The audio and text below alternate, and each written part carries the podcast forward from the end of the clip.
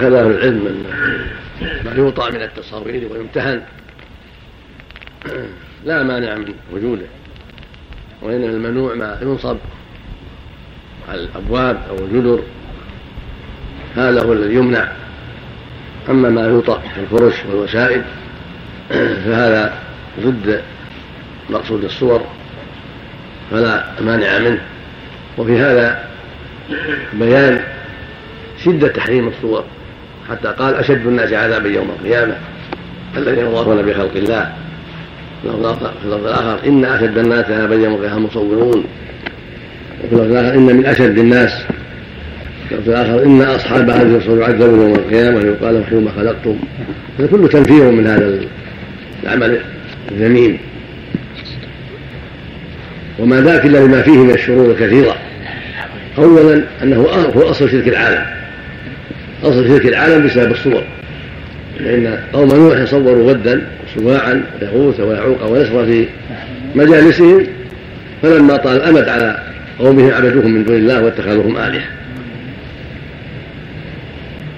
فلهذا شدد الله عز وجل في الصور وحذر منها ولا سيما صور المعظمين الملوك والرؤساء والأعيان. وصارت بقية الصور تبعا لذلك في التحريم والمنع. ثم أيضا قد يترتب على ذلك من الشرور ما يتعلق بعشق الصور من البردان والنساء من الفتنة ما الله به عليم. ولما كان الأمر لا ينضبط إلا بمنع الجميع وتحريم الجميع كان من حكمة الله عز وجل أن حرم جميع الصور من ذوات الأرواح. من عاقل وغير عاقل من جميع ذوات الأرواح. وأباح ما لا روح لك الشجر والحجر ونحو ذلك. وثبت في سنن النساء وغيره من حديث أبي هريرة رضي الله عنه أن جبرائيل كان على موعد من النبي عليه الصلاة والسلام فانتظره عليه الصلاة والسلام فلم يأتي.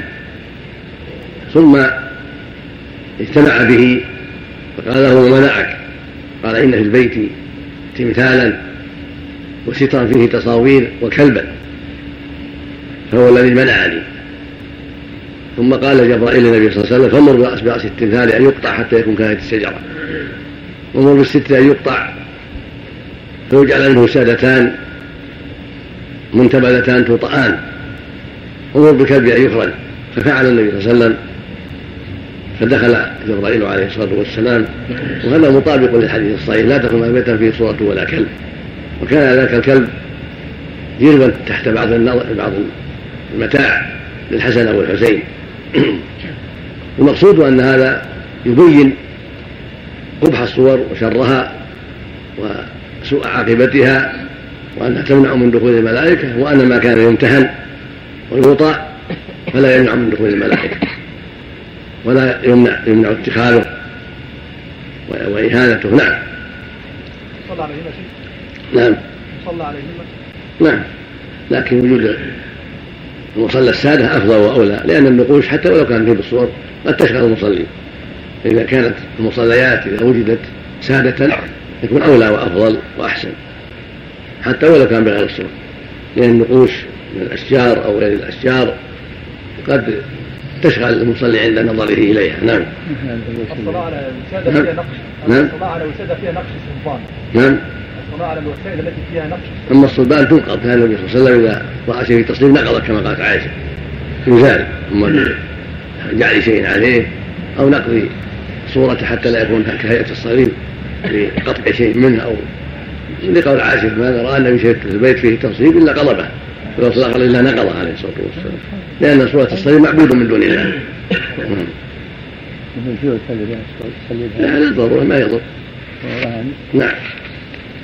حدثنا مسدد. معامله اللي فيها الصور والتابعيه واشبهها نعم. نعم. حدثنا مسدد حدثنا عبد الله بن داود عن هشام عن أبيه عن عائشة رضي الله عنها قالت قدم النبي صلى الله عليه وسلم من سفر وعلقت جرنوكا في تماثيل فأمرني أن أنزعه فنزعته وكنت أغتسل أنا والنبي صلى الله عليه وسلم من إناء واحد. اللهم صل على وسلم.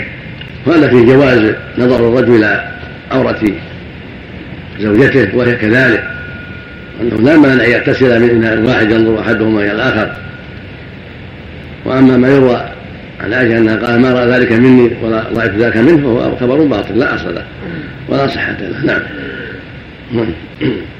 باب من كره القعود على الصور حدثنا حجاج من آل حدثنا جويرية عن نافع عن القاسم عن عائشة رضي الله عنها أنها اشترت مرقة فيها تصاوير.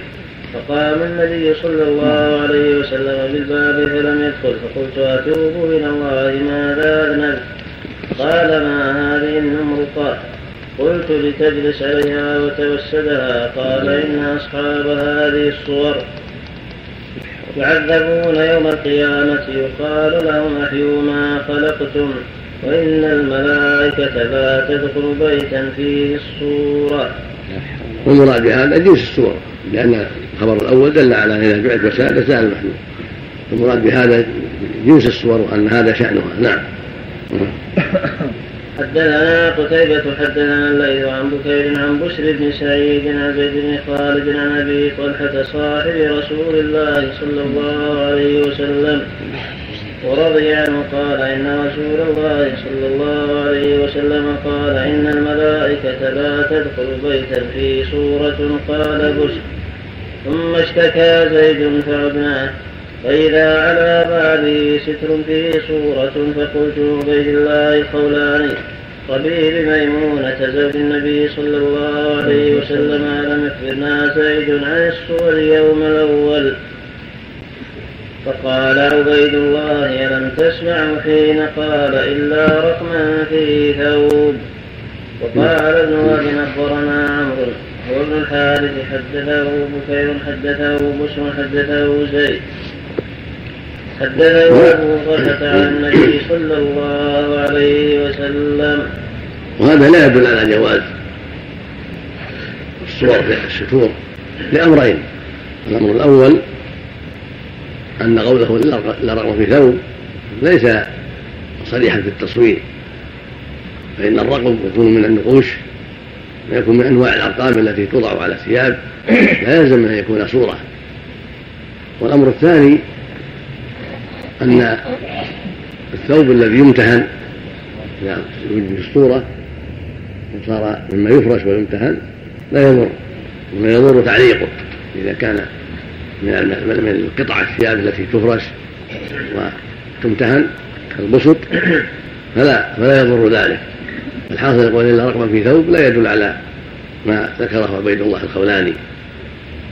ثم وجود الثوب على باب زيد لا يلزم أن يكون علم بذلك وأقر ذلك فان الأتباع والخدم قد يفعلون أشياء لا يفعلها مخدومهم وصاحب البيت. قد يكون هذا فعله بعض الخدام من لا يفهم الحكم. وقد ثبت أن النبي صلى الله عليه وسلم رأى الستره اللي عند عائشة على الباب هتك وغضب وأنكر عليها ذلك. وعلم بذلك أن هذا الذي على باب زيد شيء لا يدل على الجواز بل إما أن يكون ذلك من غير علم زيد أو لم تبلغ السنة في هذا الشيء وظن أنه جائز لو لو فرض أنه علم بذلك. نعم. لكن الجلوس امتنع الرسول عن الجلوس على الممرقة يعني. في الصورة ما قبله المراد جنس الصورة ليس المراد الوسادة الوسادة بينت أنه كان يرتفق بها النبي في البيت. لكن مراده لما أخبرته أنها جعلت هذا ليتوسل بها بين حكم الصور من حيث العموم. لا يوجدها من جهة الوساده نعم. اللهم صل على باب كراهه لأن النصوص يفسر بعضها بعضا ويصح بعضها بعضا. نعم. باب كراهية الصلاة في التصاوير. حدثنا عمران بن مسرة حدثنا عبد الوارث. حدثنا عبد العزيز بن صهيب عن أنس رضي الله عنه قال كان قرام لعائشه سترت به جانب بيتها فقال لها النبي صلى الله عليه وسلم اميطي عني فإنه لا تزال تصاويره تعرض لي في صلاتي. هذه علل. الرسول علل بأشياء منها لعن المصورين وأنهم يعذبون يوم القيامة ومنها أنها تعرض له في صلاته وتشوش ومنها ما في الرفض الآخر فيما رأيتها ذكرت الدنيا فيكون الشيء قد يكون شيء معللا بعلل عدة. نعم. نعم. باب لا تدخل الملائكة بيتا فيه صورة. حدثنا يحيى بن سليمان قال حدثني ابن وهب قال حدثني عمر بن محمد بن سالم بن أبيه قال وعلى جبريل النبي صلى الله عليه وسلم فرات عليه حتى اشتد على النبي صلى الله عليه وسلم. فخرج النبي صلى الله عليه وسلم فلقيه فشكا إليه ما وجد. فقال له إنا لا ندخل بيتا فيه سورة ولا كلب. إشكال الشارع على هذا. هذا أصل هذا حديث وأفضل في رواية النسائي لكن هذا مختصر. قوله باب لا تدخل الملائكة بيتا فيه صورة. تقدم البحث في المراد بالصورة في باب التصاوير.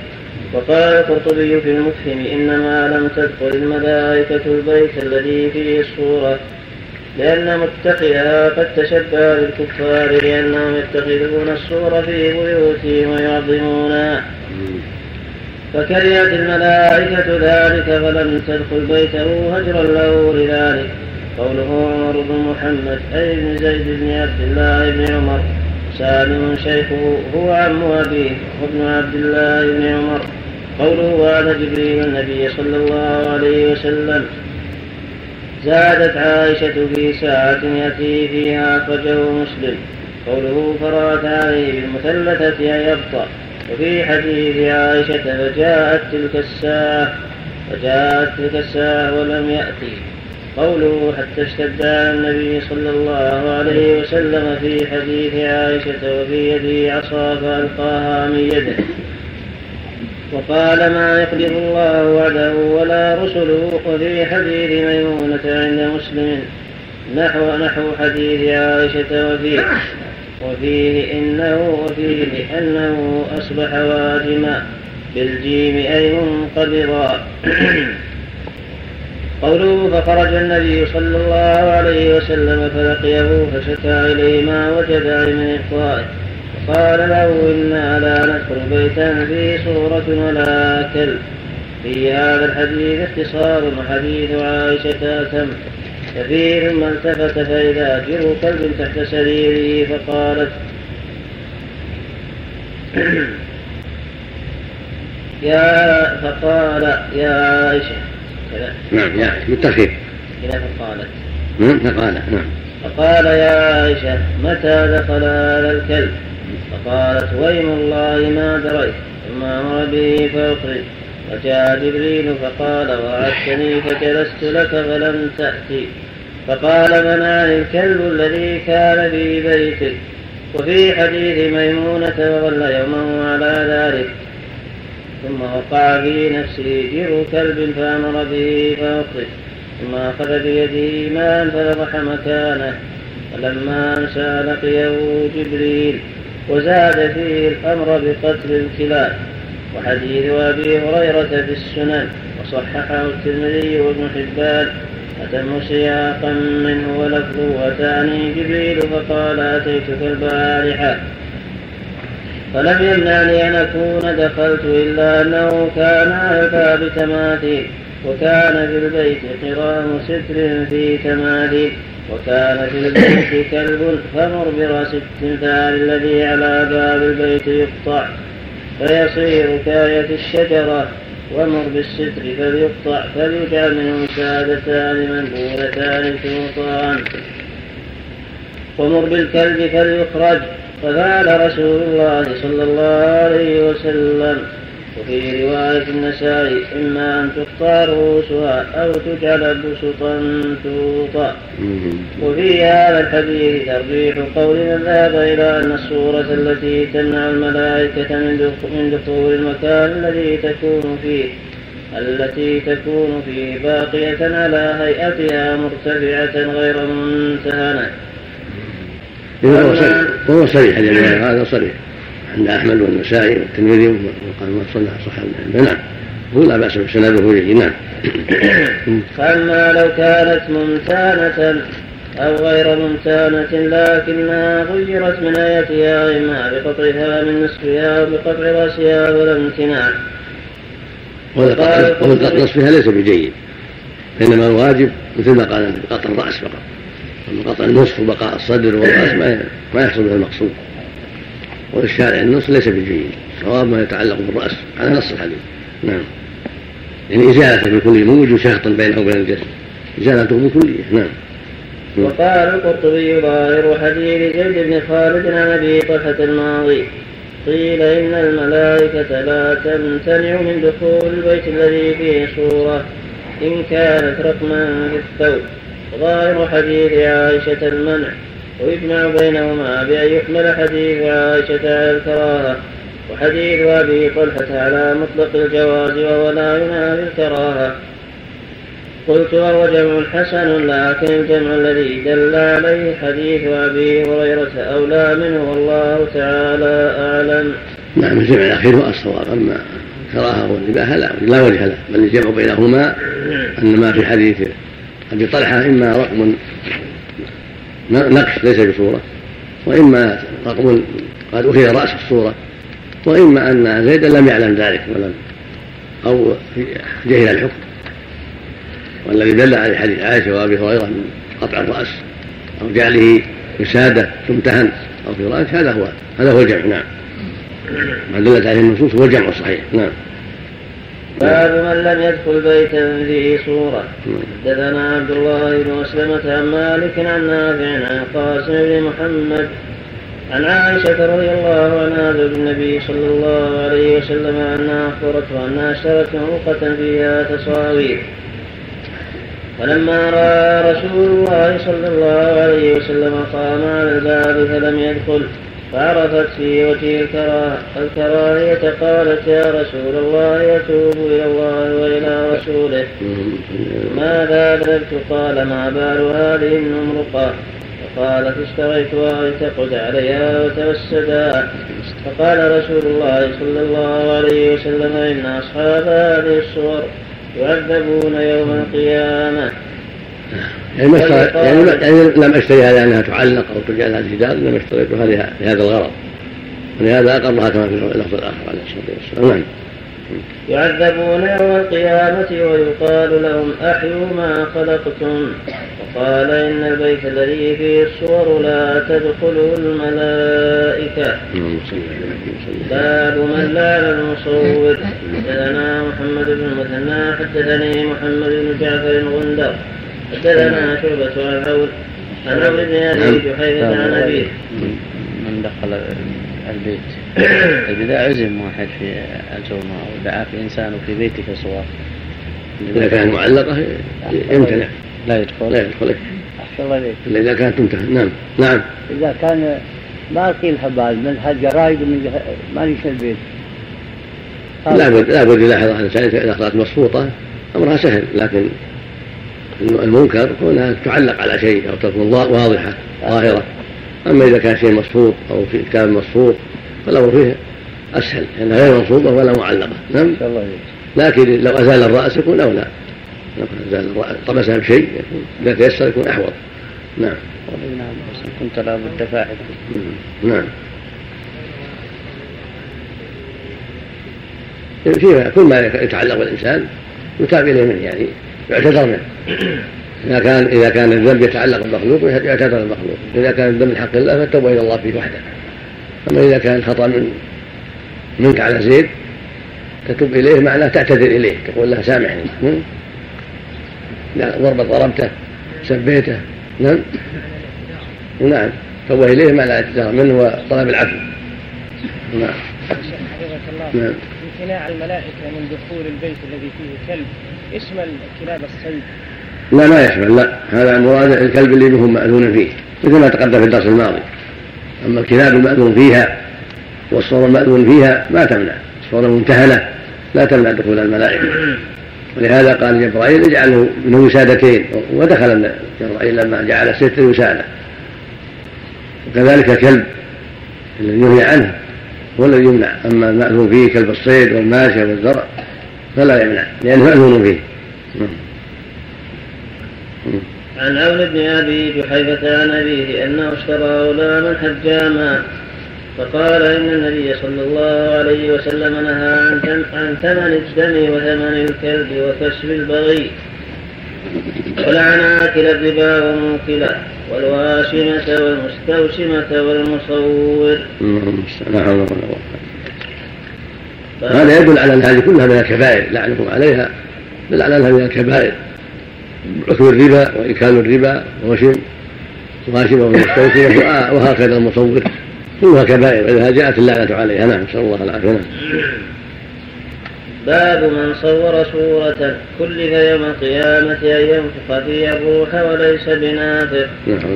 حدثنا عياش بن الوليد حدثنا عبد الأعلى حدثنا سعيد قال سمعت النضر بن أنس بن مالك يحدث قتادة قال كنت عند ابن عباس رضي الله عنهما وهم يسألونه ولا يذكر النبي صلى الله عليه وسلم حتى سئل.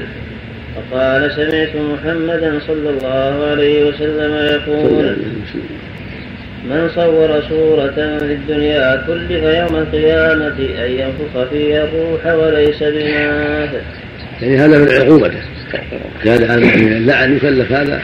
مثل ما جاء في الحديث من تحلم بحلم وهو كاذب كلف ان يعقد بين شعيرتين. من باب التعذيب. نسأل الله السلامة. نعم. باب الارتداف على الدابة. نعم. بسم الله الرحمن الرحيم الصور في يا نعم. الصور في الثياب ما تجوز الثياب الملبوسة لأنها في حكم منصوبة. يقف فيها الإنسان ويمشي فيها الإنسان. ما في حكم ممتهنة ما في حكم بساط لا يجوز لبس الثياب المصورة. نعم. الرجل الثوب الرجل من النقوش نعم لابس ثوب فيه نقط لا يضر أما أما الصور لا صور كانت صور طيور أو صور حيوانات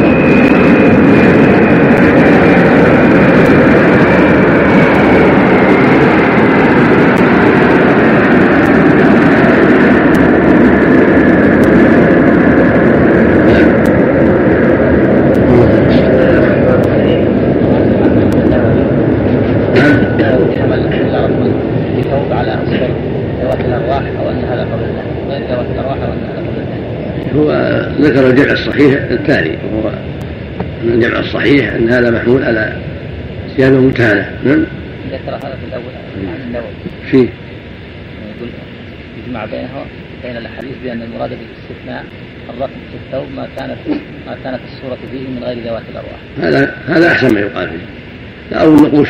ويحتمل أن يكون أن يكون ذلك قبل النهي. كل هذا محتمل ويحتمل أن النقوش غير قال إلا رقم ما قال إلا صورة. لئلا يظن الظان أن الرقوم مثل الصور. الرقوم النفوس غير الصور. نعم. نعم. الحمد لله رب العالمين.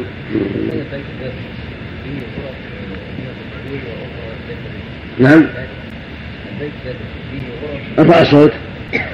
البيت ذاته فيه غرف فيه تصاوير وأخرى ليس فيه تصاوير هل الملائكة نفس الغرف التي ليس فيها تصاوير يقول بيت واحد يعني بس مقسم يعني أمكنة. في مكان فيه تصاوير ومكان ليس فيه تصاوير يعني محتمل الملائكة أن تمتنع يعني الله والله أعلم أن البيت كله معناه فيه تصاوير في البيت كله. نعم. يعني الغرفة تبع البيت. نعم. بسم الله الرحمن الرحيم. الحمد لله رب العالمين. والصلاة والسلام على نبينا محمد وعلى آله وصحبه أجمعين. قال الإمام أبو عبد الله البخاري رحمه الله تعالى باب الارتداف على الدابة. حدثنا قتيبة بن سعيد قال حدثنا أبو صفوان عن يونس بن يزيد عن ابن شهاب عن عروة عن أسامة بن زيد رضي الله عنهما أن رسول الله صلى الله عليه وسلم ركب على حمار على إكاف عليه قطيفة فدكية وأردف أسامة وراءه. باب هذا وهذا منه صلى الله عليه وسلم كثير. هذا من عادته الأرداف عليه الصلاة والسلام. ضد حال المتكبرين. المتكبرون لا يرضون بالإرداف وكان يردف على دابته على الحمار وعلى البعير. هذا من تواضعه عليه الصلاة والسلام. كذلك ركب دابة على حمار على إكاف. ركوب الحمار من التواضع ثم كون الإكاف بردعة على ظهر الحمار كذلك من التواضع. في مجيئه في حجة الوداع لما سار من عرفات أردف أسامة ولما سار من مزدلفة أردف الفضل بن عباس في قصته مع معاذ أردف معاذا عليه الصلاة والسلام. وله في هذا وقائع كثيرة عليه الصلاة والسلام. وربما حمل اثنين من أولاد بناته الحسن والحسين أو غيرهم أحدهما أمامه والآخر خلفه. وكلهم من تواضع عليه الصلاة والسلام. اللهم صل عليه وسلم. نعم. نعم. مناسبة الحديث في كتاب اللباس. لأن والله أعلم الجلوس على الشيء أو الجلوس على الشيء نوع من اللباس ولأنه يلصق به يعني يلصق به في التواضع فكما يتواضع الناس في مجالسهم وفرشهم وما يتكئون عليه كذلك فيما يركبون نعم. نعم. الحديث. نعم. يقول ركب على حمار على إكاف عليه قطيفة فدكية فوق الإكاف يعني. مفروشة فوق الإكاف نعم.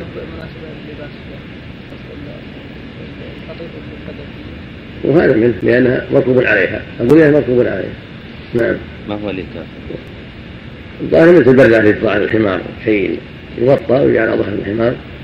يكون بحشو مليك ولا شبه فوق الحمار. يركب عليه يركب عليه الراكب يسمونه عندنا بردعة تسمى إكاف في اللغة. نعم. ما يحط هو سرد ليس بسرد. نعم. نعم. باب الثلاثة على الدابة. هو سرد موجود نعم. شو الإكاف نعم. باب الثلاثة على الدابة. شاهد غلطة تكلم على الإكاف شوف نجيح إبراهيم تقي حاول نجيح إبراهيم شيخ من جرير ذكره نعم. حدثنا مسدد نعم. قال حدثنا يزيد بن زهير. قال وهي الدثار المخمل. والفدكية صفتها بنسبة إلى فدك بفتح الفاء والدال المهملة وهي قرية بخيبر؟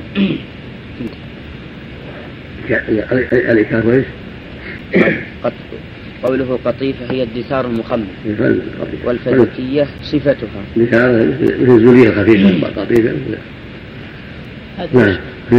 يقول إكاف إكاف الحمار ككتاب وغراب وكاف وإكاف يكسر ويضم إكاف وأكاف كغراب وغراب. ووكافه برضعته ووكاف بالواو. نعم. ووكاف بالواو. نعم. نعم بدل الخمسة نعم. برضعته برضعته نعم. انتهى. وهذه يوجد برضعة أيضا. عربية. نعم. نعم. نعم. مو بعيد. مشهور برضعة نعم بالذات. نعم. نعم. إبراهيم. موجود نعم. حدثنا مسدد قال حدثنا يزيد بن زريع حدثنا خالد عن عكرمة عن ابن عباس رضي الله عنهما قال لما قدم النبي صلى الله عليه وسلم مكة استقبله أغيلمة بني عبد المطلب. فحمل واحدا بين يديه وآخر خلفه. حدثنا حدثنا مسدد قال حدثنا يزيد بن زريع حدثنا خالد عن عكرمة عن ابن عباس رضي الله عنهما قال لما قدم النبي صلى الله عليه وسلم مكة استقبله أغيلمة بني عبد المطلب فحمل واحدا بين يديه وآخر خلفه. تكلم عن قدمه هذه قدمة قضاء القضاء ولا حجة الوداع؟ شيء.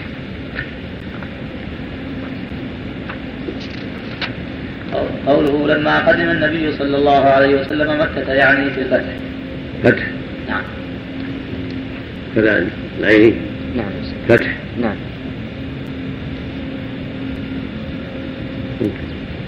لا لا. السيارة ما تكون بدلا عن الحمار الآن نعم.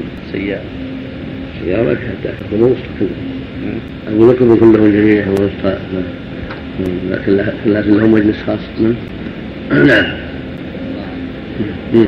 باب حمل صاحب الدابة غيره بين يديه. وقال بعضهم صاحب الدابة أحق بصدر الدابة إلا أن يأذن. حدثني محمد بن بشار. حدثنا عبد الوهاب. حدثنا أيوب. ذكر شر الثلاثة عند عكرمة فقال قال ابن عباس رضي الله عنهما أتى رسول الله صلى الله عليه وسلم وقد حمل قثم بين يديه والقبل خلفه أو قثم خلفه والقبل بين يديه فأيهم شر أو أيهم خير؟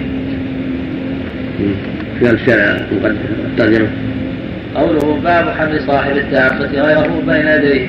وقال بعضهم صاحب الدابة أحق بصدر الدابة إلا أن يأذن له. ثبت هذا التعليق عند النسبي وهو لأبي ذر عن المسلمي وحده. والبعض المبهم هو الشعبي وأخرجه ابن أبي شيبة عنه. وقد جاء ذلك مرفوعا أخرجه أبو داود والترمذي وأحمد وصحاه بن حبان والحاكم من طريق حسين بن واقد عن عبد الله بن بريدة عن أبيه رضي الله عنه. قال بينما رسول الله صلى الله عليه وسلم يمشي إذ جاءه رجل ومعه حمار فقال يا رسول الله اركب. وتأخر الرجل فقال لأنت أحق بصدر دابتك إلا أن تجعله لي. قال قد جعلته لك فركب. وهذا الرجل هو معاذ بن جبل بينه حبيب بن الشهيد. في روايته عن عبد الله بن بريدة لكنه أرسله أخرجه ابن أبي شيبة من طريقه قال ابن بطال كأن البخاري لم يرتضي إسناده يعني حديث بريدة فأدخل حديث ابن عباس ليدل على معناه.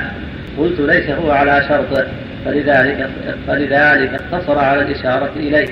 وقد وجدت له شاهدا من حديث النعمان بن بشير أخرجه الطبراني وفيه زيادة الاستثناء وأخرج أحمد من حديث قيس بن سعد بدون هذه الزيادة. وفي الباب عدة أحاديث مرفوعة. وفي الباب عدة أحاديث مرفوعة وموقوفة بمعنى ذلك. قال ابن العربي ولا شك أنها يشهد بعضها لبعض وتدل على أن صاحب الدابة حق بصدرها ويكون الآخر رديفا له. لكن إذا سمح وقدم غيره عليه. ويكون أمامه فلا بأس. نعم. كما فعل معاذ. نعم. وكما فعل النبي صلى الله عليه وسلم حين قدم بعض الغلمة قدامه. نعم صلى الله عليه وسلم. نعم. قال ابن العربي إنما كان الرجل إنما كان الرجل أحق بصدر دابته لأنه شرف والشرف حق المالك ولأنه يصرفها في المشي حيث شاء وعلى أي وجه أراد من إسراع أو بطء ومن طول أو قصر. بخلاف غير المالك وقوله في حديث بريدة إلا أن تجعله لي يريد يريد الركوب على مقدم الدابة وفيه نظر لأن الرجل قد تأخر وقال له يا رسول الله اركب. أي في المقدم فدل على أنه جعله له ويمكن أن يجاب بأن المراد أنه طلب منه أن يجعله له صريحا أو الضمير للتصرف في الدابة بعد الركوب كيف أراد كما أشار إليه ابن العربي. كما أشار إليه ابن العربي في حق صاحب الدابة فكأنه قال اجعل حقك لي كله من الركوب على مقدم الدابة وما يترتب على ذلك. قوله ذكر شر الثلاثة عند عكرمة كذا للمستملي وفي رواية تشميهني أشر بزيادة ألف أولا وفي رواية الحبوي الأشر فأما أشر فأما أشر بزيادة ألف فهي لغة تقدم تقريرها في شرح حديث عبد الله بن سلام ففيه قالوا أخيرنا أخيرنا وابن أخيرنا وجاء في المثل صغراها أشرها وقالوا أيضا نعوذ بالله من نفس حراء وعين شراء أي ملأى من الشر؟ وهو مثل وهو مثل أصغر وصغرى وأما الرواية بزيادة اللام فهي مثل قولهم الحسن الوجه والواهب المئة.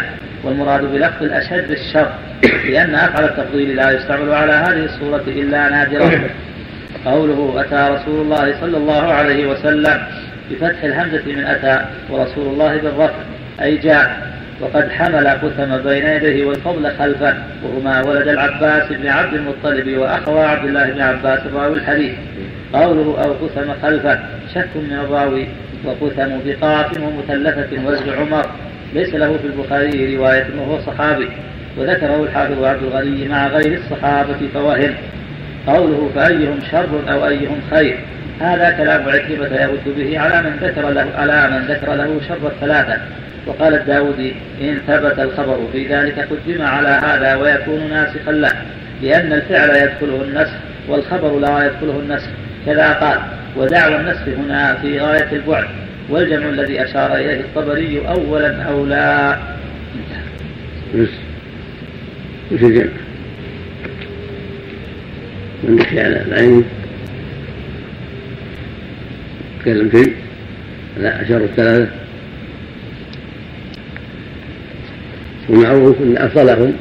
ابن عباس عبد الله ثم الفضل ثم أقول وأولاد العباس كثيرون رضي الله عنه وارضاه لكن أفضلهم على الإطلاق عبد الله لعلمه وفضله وفقهه في الدين ثم يليه يأخذ الفضل. رضي الله عنه نعم ما تكلم شيء؟ ابن عباس عبد الله هو معهم. نعم. أقول ليس معهم في الركوع لا.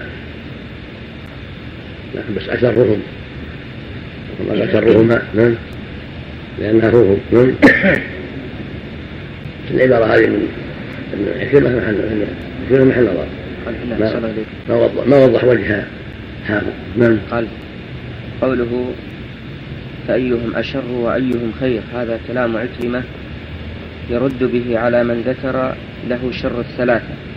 وحاصل هذه المذاكرة أنهم ذكروا عند عكرمة أن ركوب الثلاثة على دابة شر وظلم وأن المقدم أشر أو المؤخر. فأنكر عكرمة ذلك واستدل بفعل النبي صلى الله عليه وسلم. إذ لا يجوز نسبة الظلم إلى أحد منهم لأنهما ركبا بحمله صلى الله عليه وسلم إياهما. انتهى.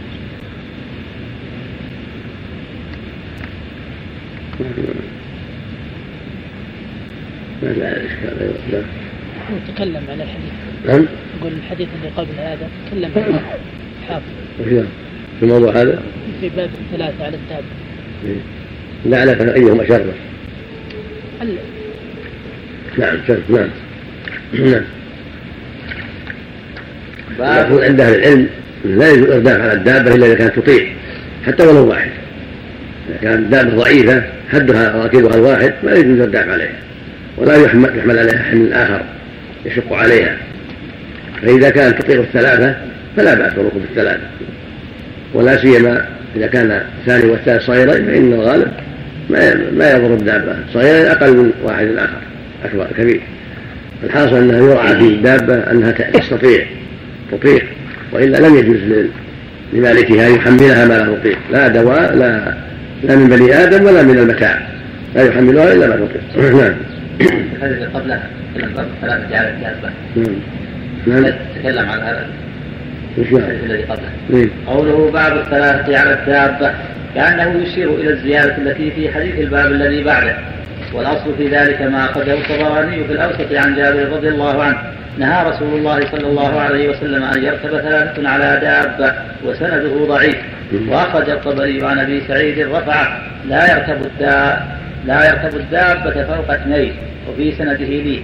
واخذ ابن أبي شيبة من مرسل زادان أنه رأى ثلاثة على بغل فقال لينزل أحدكم فإن رسول الله صلى الله عليه وسلم لعن الثالث. ومن طريق أبي بردة عن أبيه نحوه ولم يصرح برفعه. ومن طريق الشافعي قوله ومن طريق الشافعي قوله قوله مثله. ومن حديث المهاجر بن قنفذ أنه لعن فاعل ذلك وقال إنا قد نهينا أن يركب الثلاثة على الدابة وسنده ضعيف. وأخذ الطبري عن علي قال إذا رأيتم ثلاثة على دابة فارجموهم حتى ينزل أحدهم. وعكسه ما أخرجه الطبري أيضا بسند جيد عن ابن مسعود عن ابن مسعود رضي الله عنه. قال كان يوم بدر كان يوم بدر ثلاثة على بعيد. وأخرج الطبراني وابن أبي شيبة أيضا من طريق الشعبي عن ابن عمر رضي الله عنهما. قال ما أبالي أن أكون عاشر عشرة على دابة إذا أطاقت حمل ذلك.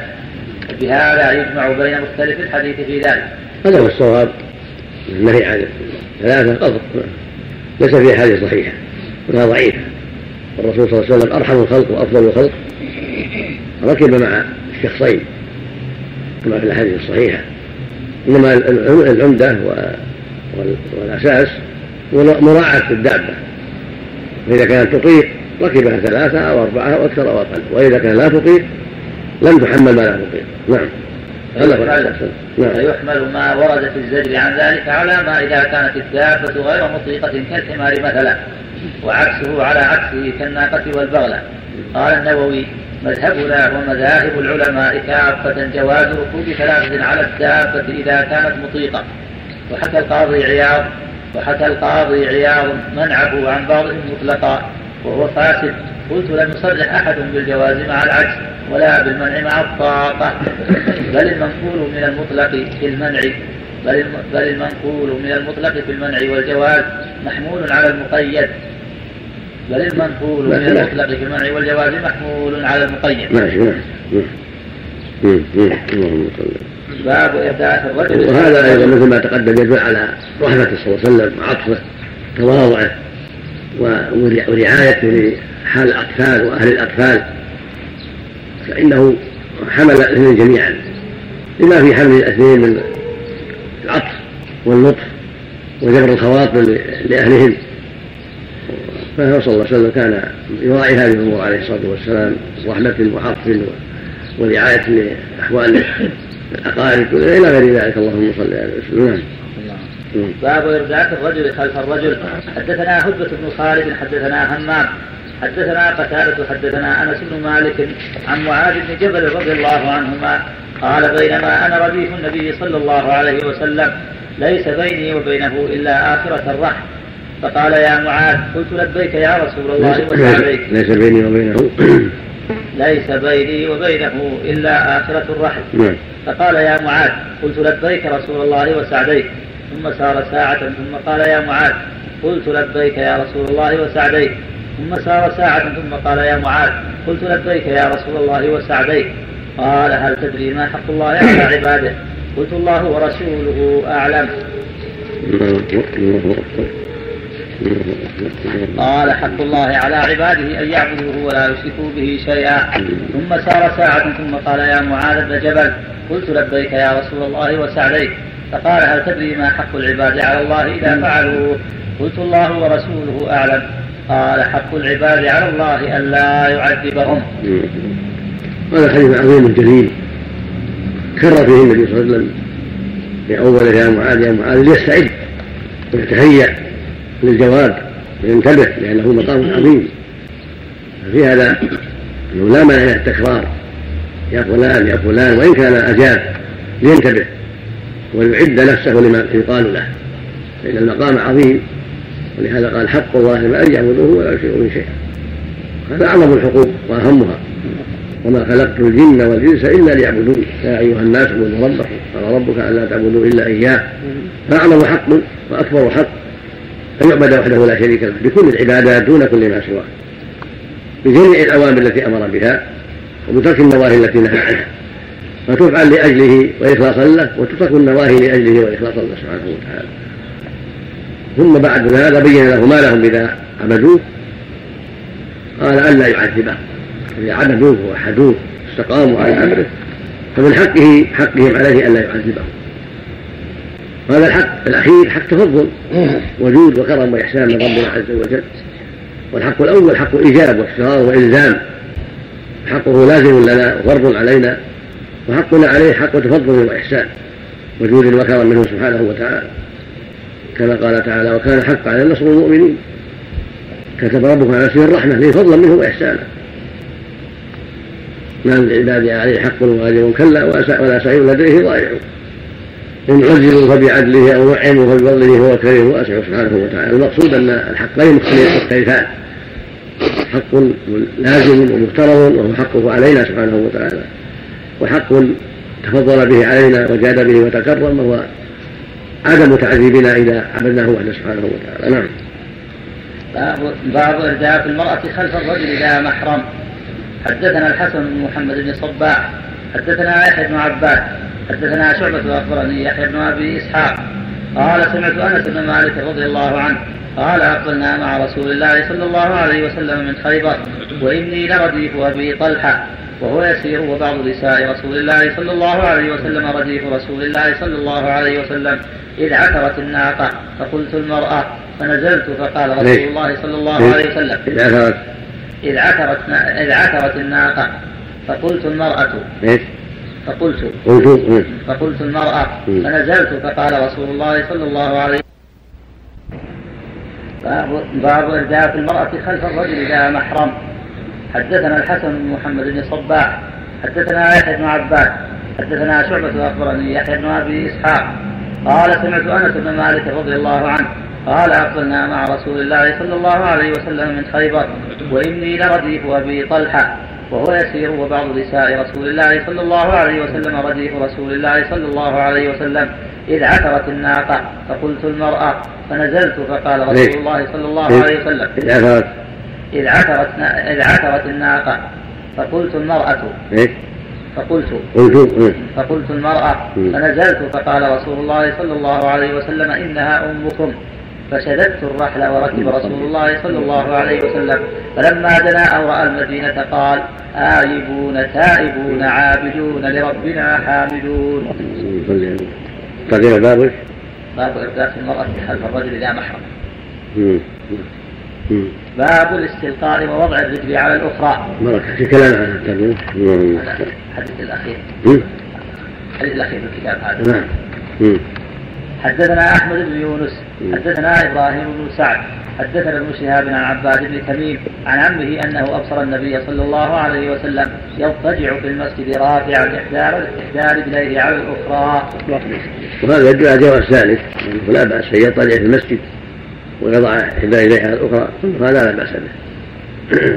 وحمله العلماء على إذا كان لا يخشى ظهور العورة كانت العورة مصونة وعلى هذا يحمل النهي في فيما رواه مسلم عن الاضطجاع ووضع إحدى الرجال الأخرى قالوا هذا محمول على ما إذا كان يخشى ظهور العورة. أما إذا كانت العورة محفوظة في السراويل أو بازار مضبوط فلا حرج في أن يضع إحدى رجليها الأخرى وهو السلق بهذا الحديث حديث عبد الله بن هذا. اشتغل الشارع على الأول لا وهو الرجل الداخل المرأة نعم. قوله باب إرداف المرأة خلف الرجل إذا محرم. كذا للأكثر والنصب على الحال ولبعضهم ذي محرم على الصفة. واقتصر النسفي على خلف الرجل فلم يذكر ما بعده.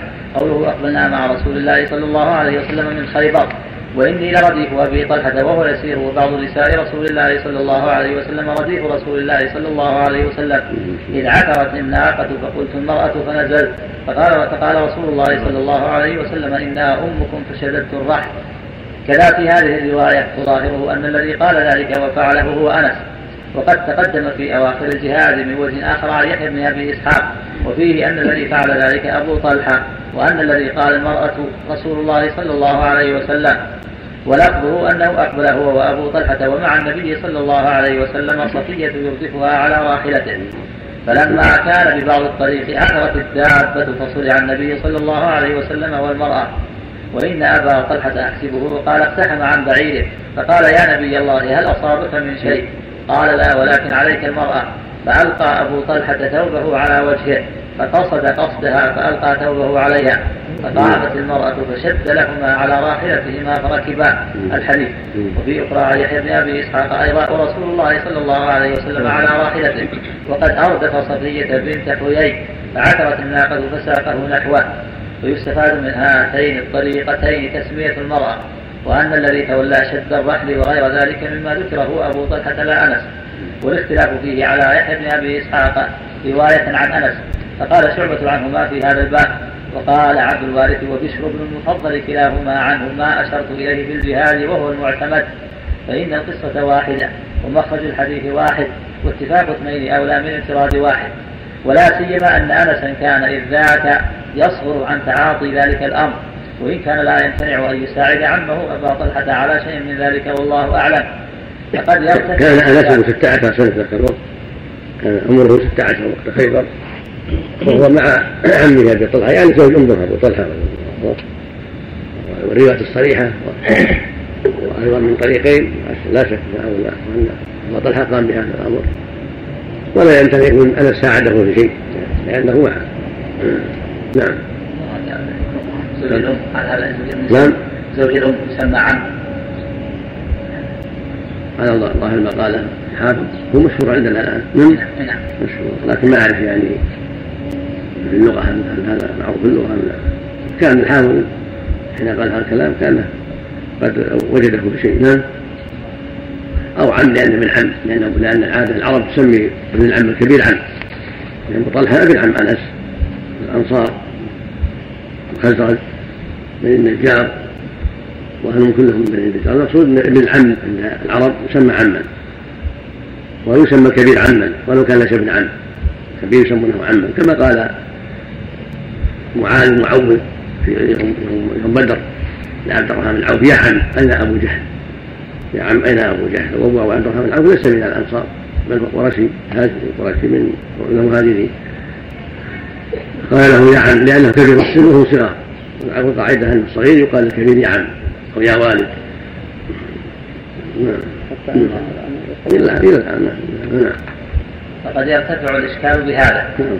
وفي الحديث أنه لا بأس للرجل أن يتدارك المرأة الأجنبية إذا سقطت أو كادت تسقط فيعينها على التخلص مما يخشى عليها. وهكذا لو لو طاح سقطت في ماء أو بحر أو حريق أن يخلصها ولو يكون محرم يعني حالة ضرورة يجب تخليصها ولو رأى منها شيئا لأن حالة ضرورة فيجب عليه التخليص وغض البصر نعم ولهذا طرح أبو طلحة على وجهه ثوبا حرصا منه على أن لا يرى شيئا نعم كلام هذا هذه اللي بعده باب بعده باب الاستلقاء ووضع الرجل على الأخرى نعم وجه دخول هذه الترجمة في كتاب اللباس من جهة أن الذي يفعل ذلك لا يأمن من الانكشاف ولا سيما ولا سيما الاستلقاء يستدعي النوم والنائم لا يتحفظ فكأنه أشار إلى أن من فعل ذلك ينبغي له أن يتحفظ لئلا ينكشف. وذكر في حده كعباد بن تميم عن عمه وهو عبد الله بن زيد وفيه ثبوت ذلك من فعل النبي صلى الله عليه وسلم. وزاد عند الإسماعيلي في روايته في آخر الحديث وإن أبا بكر كان يفعل ذلك وعمر وعثمان. وزاد وزاد وزاد, وزاد. عند الإسماعيلي في روايته في آخر الحديث. وإن أبا بكر كان يفعل ذلك وعمر وعثمان. يعني ليس منسوخ. قد استقر ولم ينسخ. نعم. وكأنه لم يثبت عنده النهي عن ذلك. وهو فيما أخرجه مسلم من حديث جابر رفعه لا يستلقين أحدكم ثم يضع إحدى رجليه على الأخرى أو أو ثبت لكنه رآه منسوخا. وسيأتي شرحه مستوى في كتاب الاستئذان إن شاء الله تعالى. والجمع بينهما مثل ما تقدم. ترى العلم جمع بينهما أنه يجوز إذا أمن ولا يجوز إذا لم يأمن. نعم. سم. نعم. صف كم؟ كتاب اللباس. لا اللغة الثالث كتاب. اللغة الثالث باب الأدب صفحة 400 نعم. نعم. كتاب الأدب صفحة 400 نعم. نعم. الرحمن الرحيم الحمد لله رب العالمين والصلاة والسلام على نبينا محمد وعلى آله وصحبه أجمعين. قال الإمام أبو عبد الله البخاري رحمه الله تعالى بسم الله الرحمن الرحيم. كتاب الأدب. باب البر والصلة.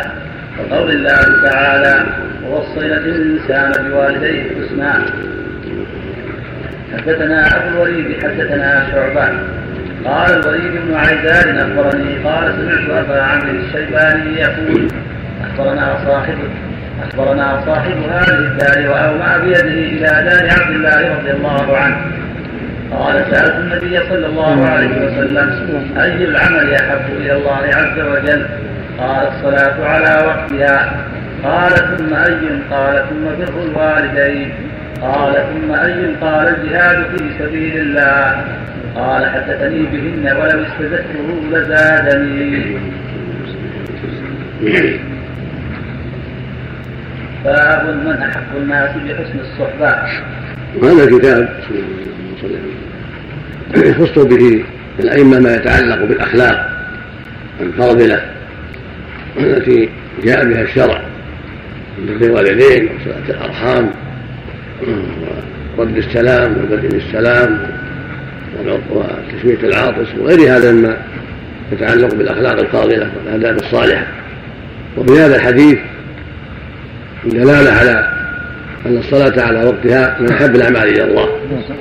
وهو أن تؤدى في وقتها الذي حده الله عز وجل مبينا. لا قبله ولا بعده. فقبله لا تصح. وبعده لا يجوز التأخير إليه. فوجب عليها فوجب على المكلف أن يؤديها في الوقت. ولهذا قال الصلاة على وقتها. على وقتها يشعر بالتقديم والتبكير بها حتى تكون فوق وقتها على وقتها. والمعنى من أحب الاعمال إلى الله العمل أفضل يعني جنس التفضيل لا على باب اسم التفضيل من كل الوجوه ولهذا جاء هذا المعنى في أحاديث كثيرة كما في حديث أبي ذر أي العمل أفضل. قال الإيمان بالله ورسوله والجهاد في سبيله وكفر معين قال حج مبرور وهكذا أحاديث أخرى كلها تدل على أن هذه صيغة صيغة اسم التفضيل والمعنى بيان أنها من أحب الأعمال إلى الله ومن أفضل الأعمال إلى الله عز وجل. فينبغي المؤمن أن يتحراها وأن يلاحظها دائما في سلوكه. ولا يشغل بشيء عن شيء. فيتحرى الصلاة على وقتها ويتحرى أن يكون ذلك عن إيمان وعن صدق. لهذا في اللفظ الآخر إيمان بالله ورسوله فجعله مقدما. لا شك أنه مقدم لأنه الأساس. فالإيمان بالله ورسوله هو أساس الأعمال. يكون مؤمنا بالله شهيدا له بالوحدانية مصدقا لأخباره مؤمنا برسوله شاهدا له بأنه رسول الله حقا مصدقا بأخباره. وهذا الأساس ينبني عليه جميع الأعمال. فإذا ذكر في حديث وترك في حديث فالمعنى مراعاته. في الحديث الثاني الذي ترك فيه لأن الأصول لا بد من مراعاتها في جميع الأعمال. فقوله الصلاة على وقتها يعني بعد الإيمان بعد الإيمان بالله ورسوله بعد الإخلاص لله بعد التوحيد بعد ما يثبت إيمانه تكون بعده الصلاة. وهكذا ما يتعلق بالأعمال الأخرى. نعم. الله الذي الحديث لأن من أدى الصلاة من جاء الصلاة بعد وقتها. لا تصح منه. ذكر أن هذا أحب الأعمال فأخذ بطلانها قبل وقتها وبعد وقتها من أدلة أخرى. لأن الواجب أن تؤدى العباد على وجهها الذي شرعه الله. فتقديمها على وقتها أداء لها على الوجه الذي لم يشرعه الله. فتبطل وهكذا إذا أخرها عمدا بطلت عند في الأصح من قول أهل العلم كان لا صلاة له حقيقة. وكفر بذلك إذا تعمد ذلك. لهذا قال عليه الصلاة والسلام العهد الذي بينه وبينهم الصلاة فمن تركها فقد كفر. مهم أنه تركها دائما دائما حتى ولو ترك وقتا أو وقتين أو ثلاثة هكذا قوله صلى الله عليه وسلم بين العبد بين الرجل وبين الكفر والشرك ترك الصلاة وهو مسلم. هذا يعم تركها بالكلية ويعم تركها فروضا أخرى متعمدا. فإذا تاب تاب الله عليه. لكن إذا تركها عن نسيان عن نوم عن شبهة مثل بعض المرضى ما يتعمد تركها بقصد المخالفة. ولكن بعض الناس يظن أن تركها حتى يطيب حتى يشفى إن أولى حتى يصليها يعني صلاة كاملة. وهذا من الجهل. فمثل هذا لا يكفر لأنه متأول. ولكن ينبه أن الواجب عليه أن يفعلها ولو في المرض. إذا صلى إذا عجز أن يصلي قائما صلى قاعدا. إذا عجز القائد يصلي على جنبه. إذا عجز عن جنبه يصلي مستلقيا أما التأخير فلا يجوز. لكنه لا يكفر لأجل التأويل لأنه ما أخرها تساهلا بها إنما أخرها بزعمه أن يصليها على وجه أكمل فغلط في هذا.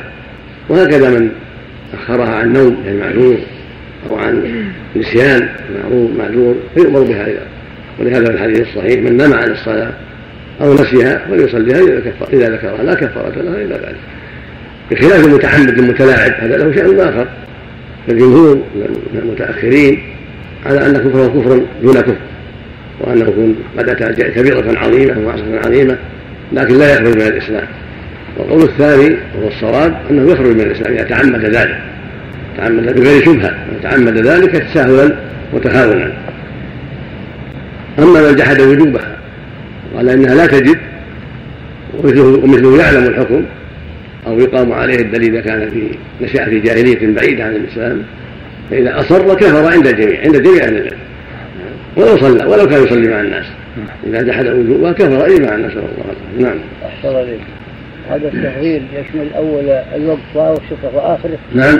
التفضيل هذا يشمل عموم الوقت. لا أول الوقت.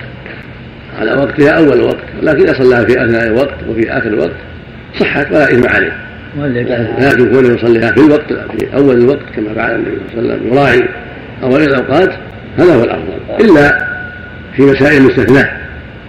كمسألة شدة الحر في الظهر بها أفضل. كالعشاء إذا لم يجتمعوا شرع له يراعيهم حتى يجتمعوا كما قال جابر. كان النبي يراهم اجتمعوا عجل وإذا رآهم متأخر في العشاء. أو لأسباب أخرى اقتضت ذلك. رآها الإمام أو ولي الأمر لأمر الحدث فأخر لأجل أمر الحدث. ولا فالأصل مراعاة أول الوقت لكن مراعاة الوقت مع مراعاة وقت يعني يتسع للوضوء قضاء الحاجة. يعني بعد أول وقت بربع ساعة ثلث ساعة مراعاة هذا الشيء يتمكن من الناس من الوضوء والحضور في المسجد. نعم. مريض الشيخ إذا تركها جهلا هل يقضيها أو يكفيه التوبة؟ إذا كان مثله يجهل لا يقضي. أما إذا كان مثله لا يجهل يكفر ولا يقضي أيضا. هذا اللي يختلف مثل نشأ في أطراف غابات أفريقيا أو غابات أمريكا ناس بعيد عن الإسلام هذا يعلم ويبتدي الإسلام من جديد. في بعض المرضى يا شيخ نعم. بعض المرضى إذا نصحته يقول أنا ما أصلي حتى أشفى من المرض. يعلم يعلم بالرفق بالرفق والحكمة ويقال يا أخي ندور ما عند الله.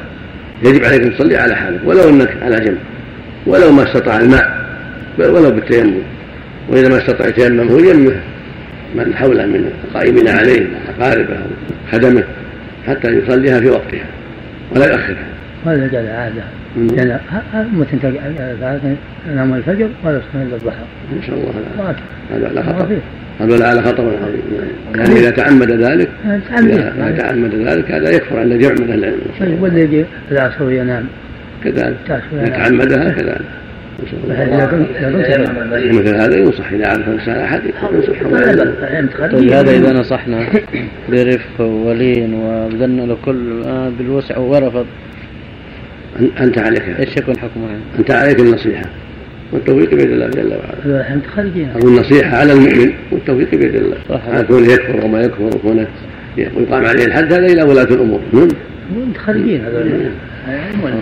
ما كل ما كل من تخرج صلح إذا يمم المريض وهو لم يخبره نعم إذا يمم المريض وهو لم يخبره نعم إذا يمم صحيح المريض يمم لا بد من ما أعلم يعني لا بد المريض ينوي هذا أهله مثل ما يوظف بالماء لا بد يكون آلة والمريض ينوي التيمم الوضوء وهذا يمسح وجهه ويديه بالتراب هو آلة لا بد من نية المريض يكون الوضوء سواء المريض مع مع ما يصلح ما يكون طهارة إلا بالنية بعض بعض العوام يفتي بعض الناس يجمعون الصلاة ويتأخر المريض لا بأس لا يجمع صلاة الظهر مع الظهر غدا لا لا ما أقصد يعني كل صلاة يعني إذا كان صلوات يعني اي نعم كل صلاة تصليها مع جنس نعم لا لا مشروع عند العامة لكن لا أصل له يبادر بها من حين يدخل أو من حين يستيقظ ولا يأخر نعم حكم من يفتي بهذا يعلم يعلم.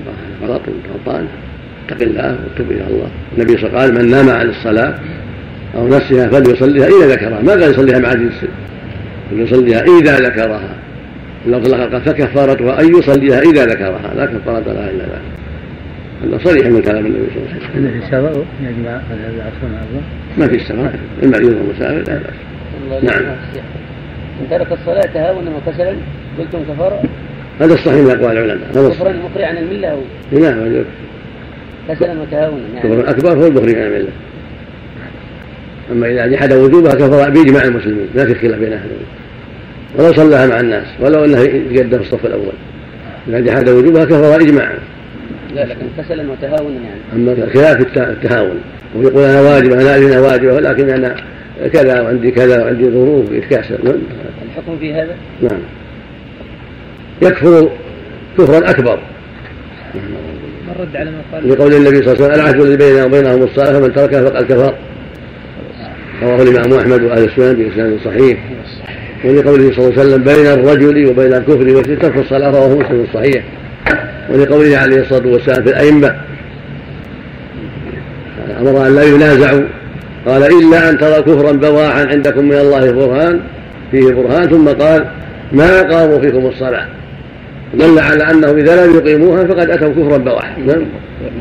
إن شاء الله. نعم. رد على من قال أن لم يشتهر عند أنهم يعني أخرجوا من من الملة.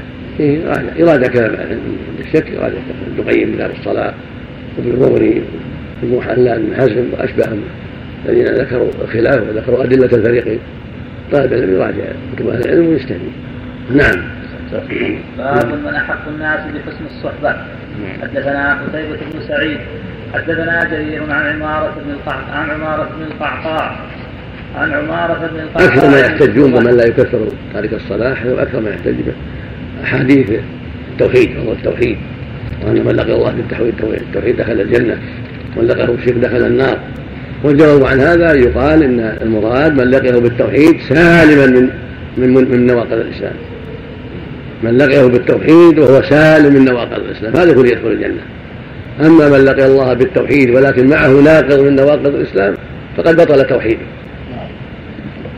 وذلك له أمثلة كثيرة. نقول لهم لقي الله بالتوحيد ولكن يجحد وجوب الصلاة وش يقولون؟ نعم. يكفر ولا ما يكفر؟ يبطل توحيده ولا ما يبطل توحيده؟ لقي الله وهو موحد ولكنه يقول الزكاة غير واجبة على المسلمين يكفر ولا ما يكفر؟ يكفر لقي الله ويقول صيام رمضان ما هو واجب يكفر ولا ما يكفر؟ لقي الله ويقول الحج له واجب ولو ولو استطاع الناس ما يجب الحج يكفر عند جميع أهل العلم هذا لم ينفعه التوحيد ما دام معه ناقض فهكذا إذا لقي الله لا يصلي هذا الحكم واحد. أو لقي الله موحدا مخلصا وهو يقول محمد كاذب. إيش يصير؟ نعم. يكون كاذب يكون كافر عند جميع أو لقي الله موحد مخلص ولكنه يستهزي بشرع الله في الجهاد أو في الصيام أو في تحريم الزنا. يستهزي بهذا يقول هذا تحريم الزنا عبث ما هو ما له سنة. نعم. نعم. أبدا هكذا. الرد عليهم ميسر أقول الرد عليهم ميسر. نعم. لو لو لو دخل التوحيد في قلبه حقيقة ما ارتكب شيء من نواقض الإسلام. نعم نسأل الله هذا هذه الحقيقة. نعم. نعم. هذا الحديث يدل على تفضيل بر الوالدين على الجهاد. نعم. لكن عند العلم الجهاد جنس الجهاد. أما إذا تعين يعني هجم العدو على البلد وجب عليه أن يدافعوا ولو أبى الوالد إذا هجم على البلد. هذا هذا مراد أهل العلم. نعم. يعني يستحجون بأدلة أخرى نعم. باب من أحق الناس بحسن الصحبة. حدثنا قتيبة بن سعيد حدثنا جرير عن عمارة بن القعقاع بن شبرمان عن أبي زرعة عن أبي هريرة رضي الله عنه. قال جاء رجل إلى رسول الله صلى الله عليه وسلم. والمصيبة التي جعلت الناس يتحيرون في تكفير تارك الصلاة المصيبة العظيمة كثرتهم. لما كثروا صعب تكفيرهم. هذه العلة التي وقع في الطريق نعم. لما رأوا كثرة من ترك الصلاة صعب, صعب عليهم يكفرون نعم. مع كثرتهم. قل بيت إلا وفيه يترك الصلاة إلا من شاء الله. من خدام أو من أولاد أو من إخوة أو من زوجة أو من أب أو من عم أو من وهكذا لما كثروا صعب تكفيرهم. هذه العلة. فأرادوا يتلمسون لهم الأعذار نسأل الله العافية. لا حول ولا قوة إلا بالله. مصيبة عظيمة مصيبة. نعم. المناظره التي بين الإمام الشافعي والإمام أحمد في شان الصلاه ما ادري ما ادري ما عندي نعم. عن أبي هريرة رضي الله عنه قال جاء رجل إلى رسول الله صلى الله عليه وسلم فقال يا رسول الله من أحق بحسن صحابتي؟ قال أمك قال ثم من؟ قال أمك قال ثم من؟ قال أمك قال ثم من؟ قال ثم أبوك وقال ابن شبرمة ويحيى أيوب. أبو هريره نعم. وقال ابن شبرمة ويحيى بن أيوب حدثنا أبو زرعة مثله. وهذا يبين لنا عظم شأن الأم وأن جرها عظيم وأنها مقدمة على الوالد ثلاث مرات والرابع يساويها فيه الوالد. هذا يدل على عظم بر الوالدين وأن الأمة لها خصوصية بالبداء بالبر والعناية ببرها لأن تعبها أكثر. لأن تعبها أكثر كثيرا علوها عليه ودفاعها عنه وصبرها عليه أكثر من الوالد. الله جل وعلا شكر لها هذا العمل وجعل حقها أكبر. واللفظ الآخر من أبر قال أمك قال ثم من قال أمك قال ثم من قال أمك قال ثم من قال أباك ثم الأقرب. فالأقرب اللفظ الآخر ثم أدناك فأدناك نعم صلى عليه وسلم. باب لا يجاهد إلا بإذن الأبوين. حدثنا مسدد حدثنا يحيى عن سفيان وشعبة قال حدثنا حبيب قال وحدثنا محمد بن كثير. أخبرنا سفيان عن حبيب عن أبي العباس عن عبد الله بن عمرو رضي الله عنهما. قال قال رجل للنبي صلى الله عليه وسلم أجاهد. قال لك أبوان؟ قال نعم. قال ففيهما فجاهد.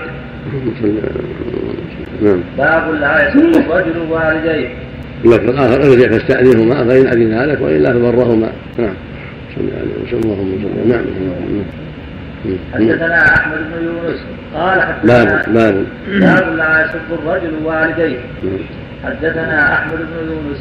قال حدثنا إبراهيم بن سعد عن ابيه عن حميد بن عبد الرحمن عن عبد الله بن عمرو رضي الله عنهما قال قال رسول الله صلى الله عليه وسلم إن من أكبر الكبائر أن يلعن الرجل والديه قيل يا رسول الله وكيف يلعن إن من أكبر الكبائر. إن من أكبر الكبائر أن يلعن الرجل والديه قيل يا رسول الله وكيف يلعن الرجل والديه قال يسب الرجل أبا الرجل فيسب أباه ويسب أمه فيسب أمه. نعم. ولما كان في الفطر وقد ورد في الفطر تعظيم الوالدين واستعظام سبهما سألوا كيف يسب الرجل والديه يعني كيف يصير هذا؟ الله ورث في الفطر محبة الوالدين وتعظيم الوالدين. بين لهم النبي صلى الله عليه وسلم أن هذا يقع. ووجود يتساب بين الناس. إن كان الرجل شتاما للناس يتم والديه الواجب أنه يحذر يحفظ لسانه عن إيذاء الناس. فمن شتم الناس يتموه ومن ضربهم ضربوه ومن آذاهم آذوه وهكذا. إذا سب والديهم سبوا والديه.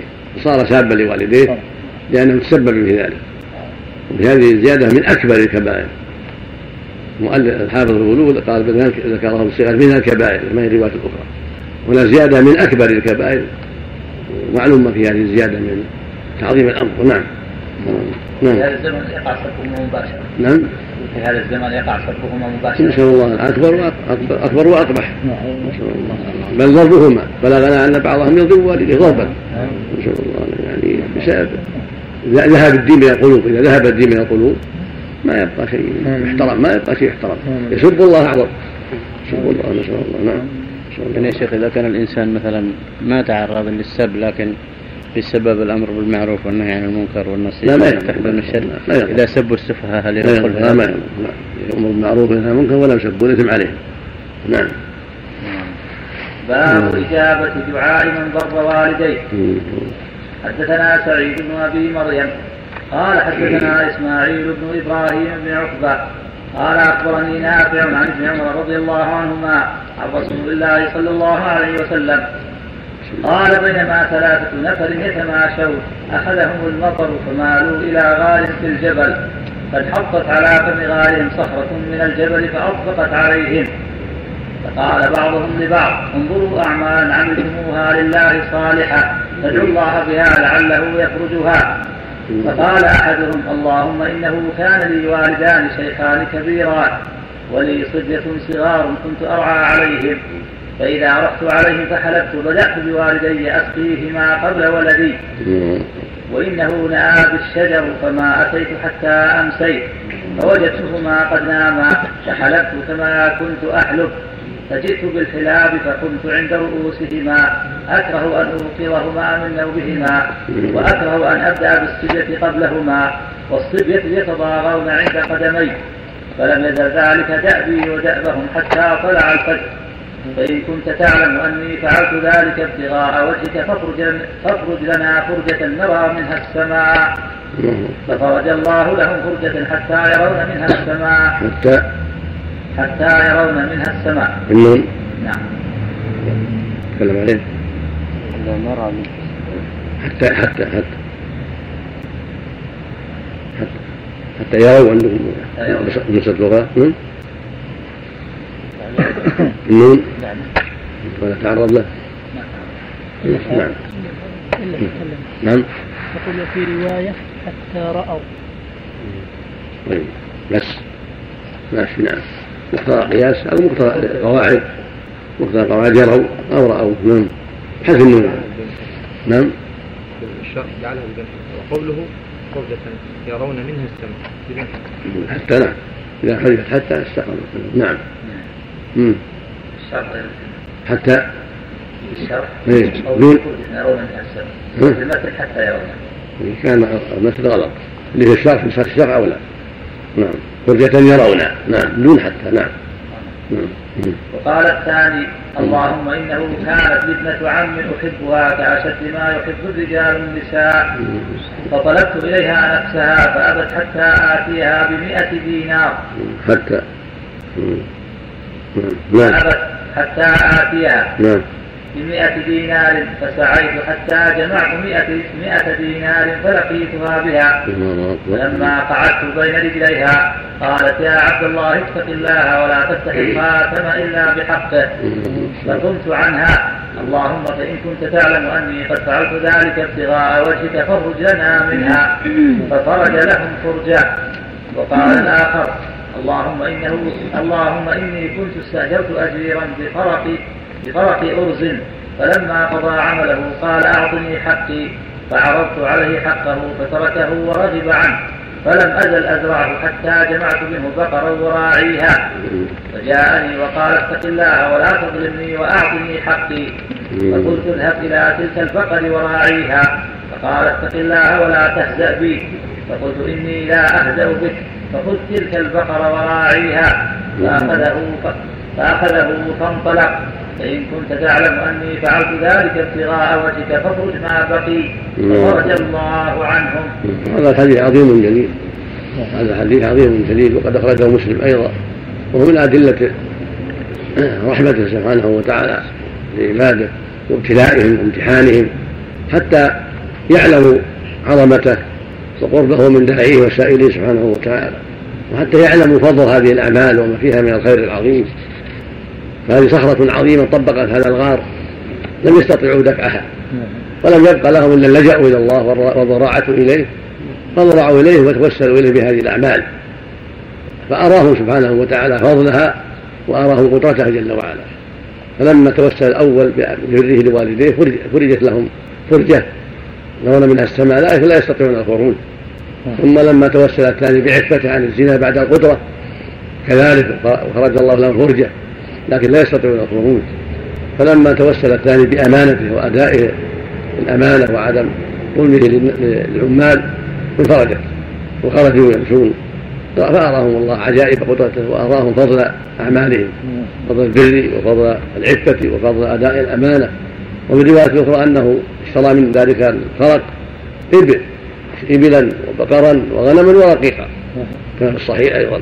فأعطاها له كلها إبلها وبقرها ورقيقها وغنمها هي كلها نتجت عن فرق من من الأرز فلا تعصب من الأرز رباها ونماها حتى صارت هذه الأموال العظيمة.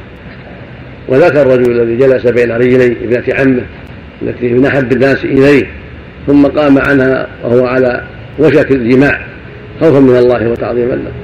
وترك الذهب 100 دينار وفي رواية أخرى 120 دينار من الجنيهات ذهب تركها وترك شهوته خوفا من الله فقدر الله له هذا العمل الصالح وأجاب دعوته. وهكذا ذاك البار لوالديه الذي بقي بقية ليلة وهو واقف بقدحه على يده ينتظر يقظة والديه حتى استيقظ بعد طلوع الفجر. وسقاهما ثم سقى الصبية. هذا كله عمل عظيم. ويدل على جنس هذا العمل وأن جنس البر جنس العفة جنس الأمانة كلها أعمال عظيمة. يفرج الله بها القلوب عند الشدائد. ويجيب بها الدعاء سبحانه وتعالى. نعم. الجمع بين مختلف الأحاديث بهذا زيادة نعم. الجمع بين مختلف الأحاديث. ضاد من جهة حفظ بعض الرواة القاعدة من زاد يقبل تقول الزيادة هذه قاعدة. الرواة يختلفون فإذا زاد بعضهم على بعض قبلت الزيادة إذا كان الزائد ثقة. حتى أخبار الناس اليوم إذا حدث حادث تتنوع أخبارهم فالقاعدة تقبل الزيادة إذا رواها الثقة نعم. باب عقوق الوالدين من الكبائر. في كلام عن إسماعيل بن إبراهيم الكلام فيه. إسماعيل بن إبراهيم. في سنه ذكر فيه قصة الثلاثة الذين انطبق عليهم الغار حتى ذكروا أعمالهم الصالحة ففرج عنهم. وقد تقدم شرحه مستوى في كتاب الإجارة إسماعيل إبراهيم عقبه هذا أخو هذا عمه موسى وعمه محمد نعم. إذا رواه عن نافع إسماعيل بن إبراهيم. عن نافع؟ نعم قال نافع. نعم. إسماعيل بن إبراهيم بن عقبة الأسدي. مولاهم أبو إسحاق المدني. ثقة كل ما فيه إلى حفظه بس. نعم السابع مات بخلافة المهدي. البخاري تلميذ الشمال والنسائي. رحمه الله. سم نعم. رحمك الله. نعم. سم. إذا كان راوي الراوي بدون زيادة أوثق ولو ولو ولو.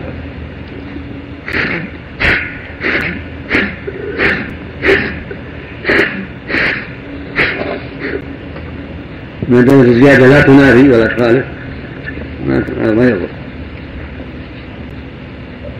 يقول حافظ النخبة وزيادة راويهما أي الصحيح والحسن مقبولة ما لم تقع منافية لمن هو أوثق ما لم تقع منافية لمن هو أوثق. ما دام ما تنافي هذا قال 100 وهذا قال 120 ما في كلام وصار أن سقط على صاحب المئة ما ما انتبه للزيادة العشرين. وهذا حفظها. كذلك سقط على أحدهم الإبل والغنم وهذا حفظ الزيادة والصلاة والسلام على نبينا محمد وعلى آله وأصحابه أجمعين. قال الإمام البخاري رحمه الله تعالى باب عقوق الوالدين من الكبائر. قال ابن عمرو عن النبي صلى الله عليه وسلم حدثنا سعد بن حفص حدثنا شيبان عن منصور عن المسيب عن وضاد عن المغيرة بن شعبة رضي الله عنه عن النبي صلى الله عليه وسلم قال إن الله حرم عليكم عقوق الأمهات ومنعنها ووأد البنات. كره لكم قيل وقال وكثرة السؤال وإضاعة المال حدثني إسحاق حدثنا خالد خالد الواسطي عن الجريري عن عبد الرحمن بن أبي بركة عن أبي رضي الله عنه. عبد الرحمن بن عن عبد الرحمن بن أبي بكر. نعم. عن أبيه رضي الله عنه قال قال رسول الله صلى الله عليه وسلم ألا أنبئكم بأكبر الكبائر؟ قلنا بلى يا رسول الله. قال ثلاثا الإشراك بالله وحقوق الوالدين. وكان متكئا فجلس فقال ألا وقول الزور وشهادة الزور؟ ألا وقول الزور وشهادة فما زال يقولها حتى قلنا لا يسكت حدثني محمد بن الوليد حدثنا محمد بن جعفر حدثنا شعبة حدثني عبيد الله بن أبي بكر قال سمعت أنس بن مالك رضي الله عنه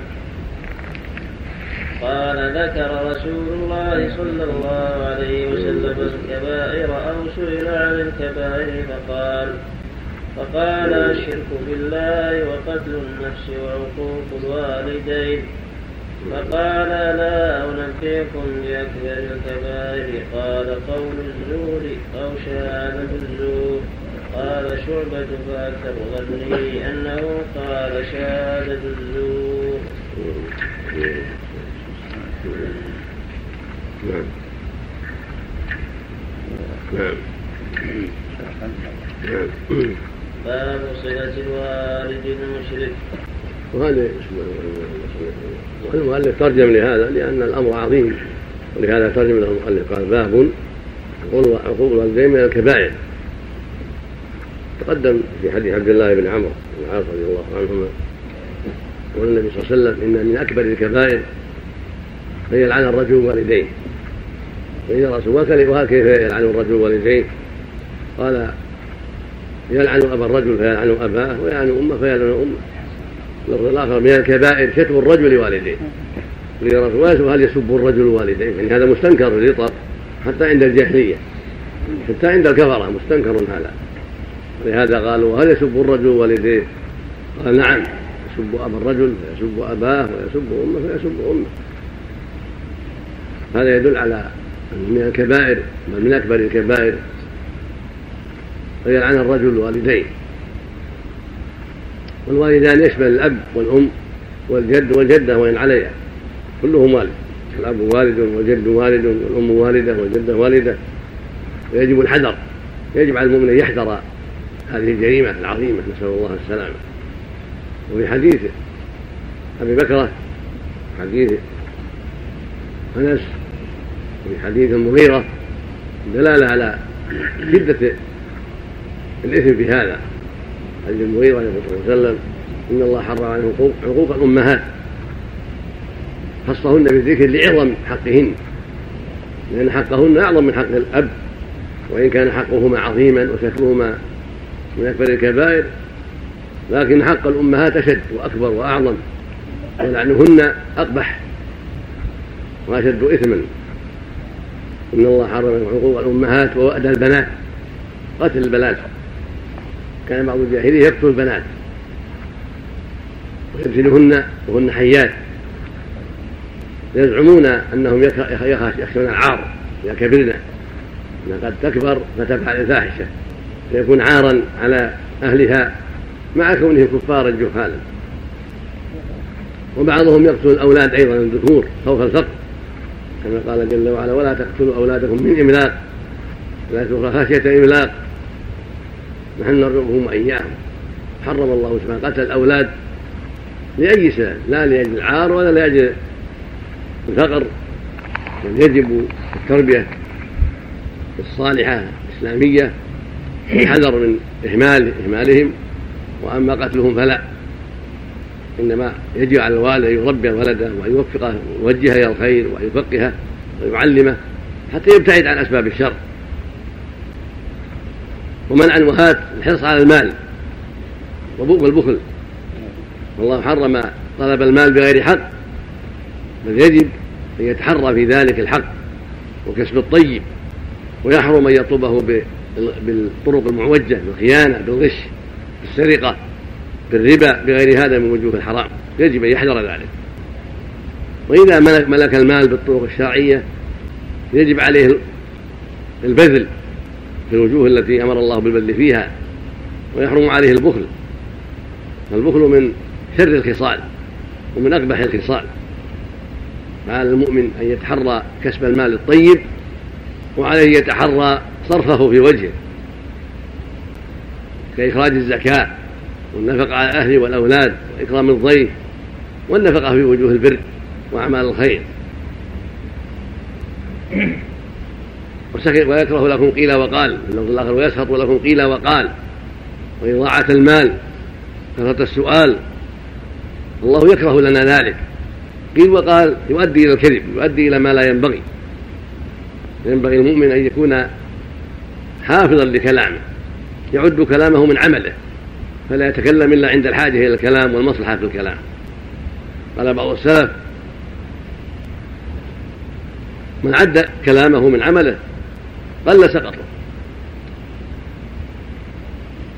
والله يقول سبحانه ما يلفظ من قول إلا لديه رقيب عتيد. ويقول النبي صلى الله عليه وسلم من كان يؤمن بالله واليوم الآخر فليقل خيرا أو ليصمت. فإما أن تقول كلاما طيبا ينفعك وينفع الناس وإما أن أن تمسك. كذلك إضاعة المال المال له شأن. وهو يفيد المؤمن وينفعه.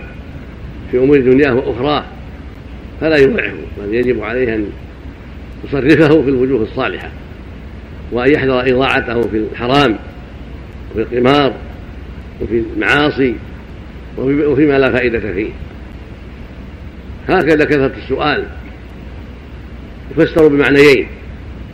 أحدهما كثرة السؤال عن الدنيا والمال. ينبغي الحذر ولا يسأل إلا عند الحاجة والضرورة.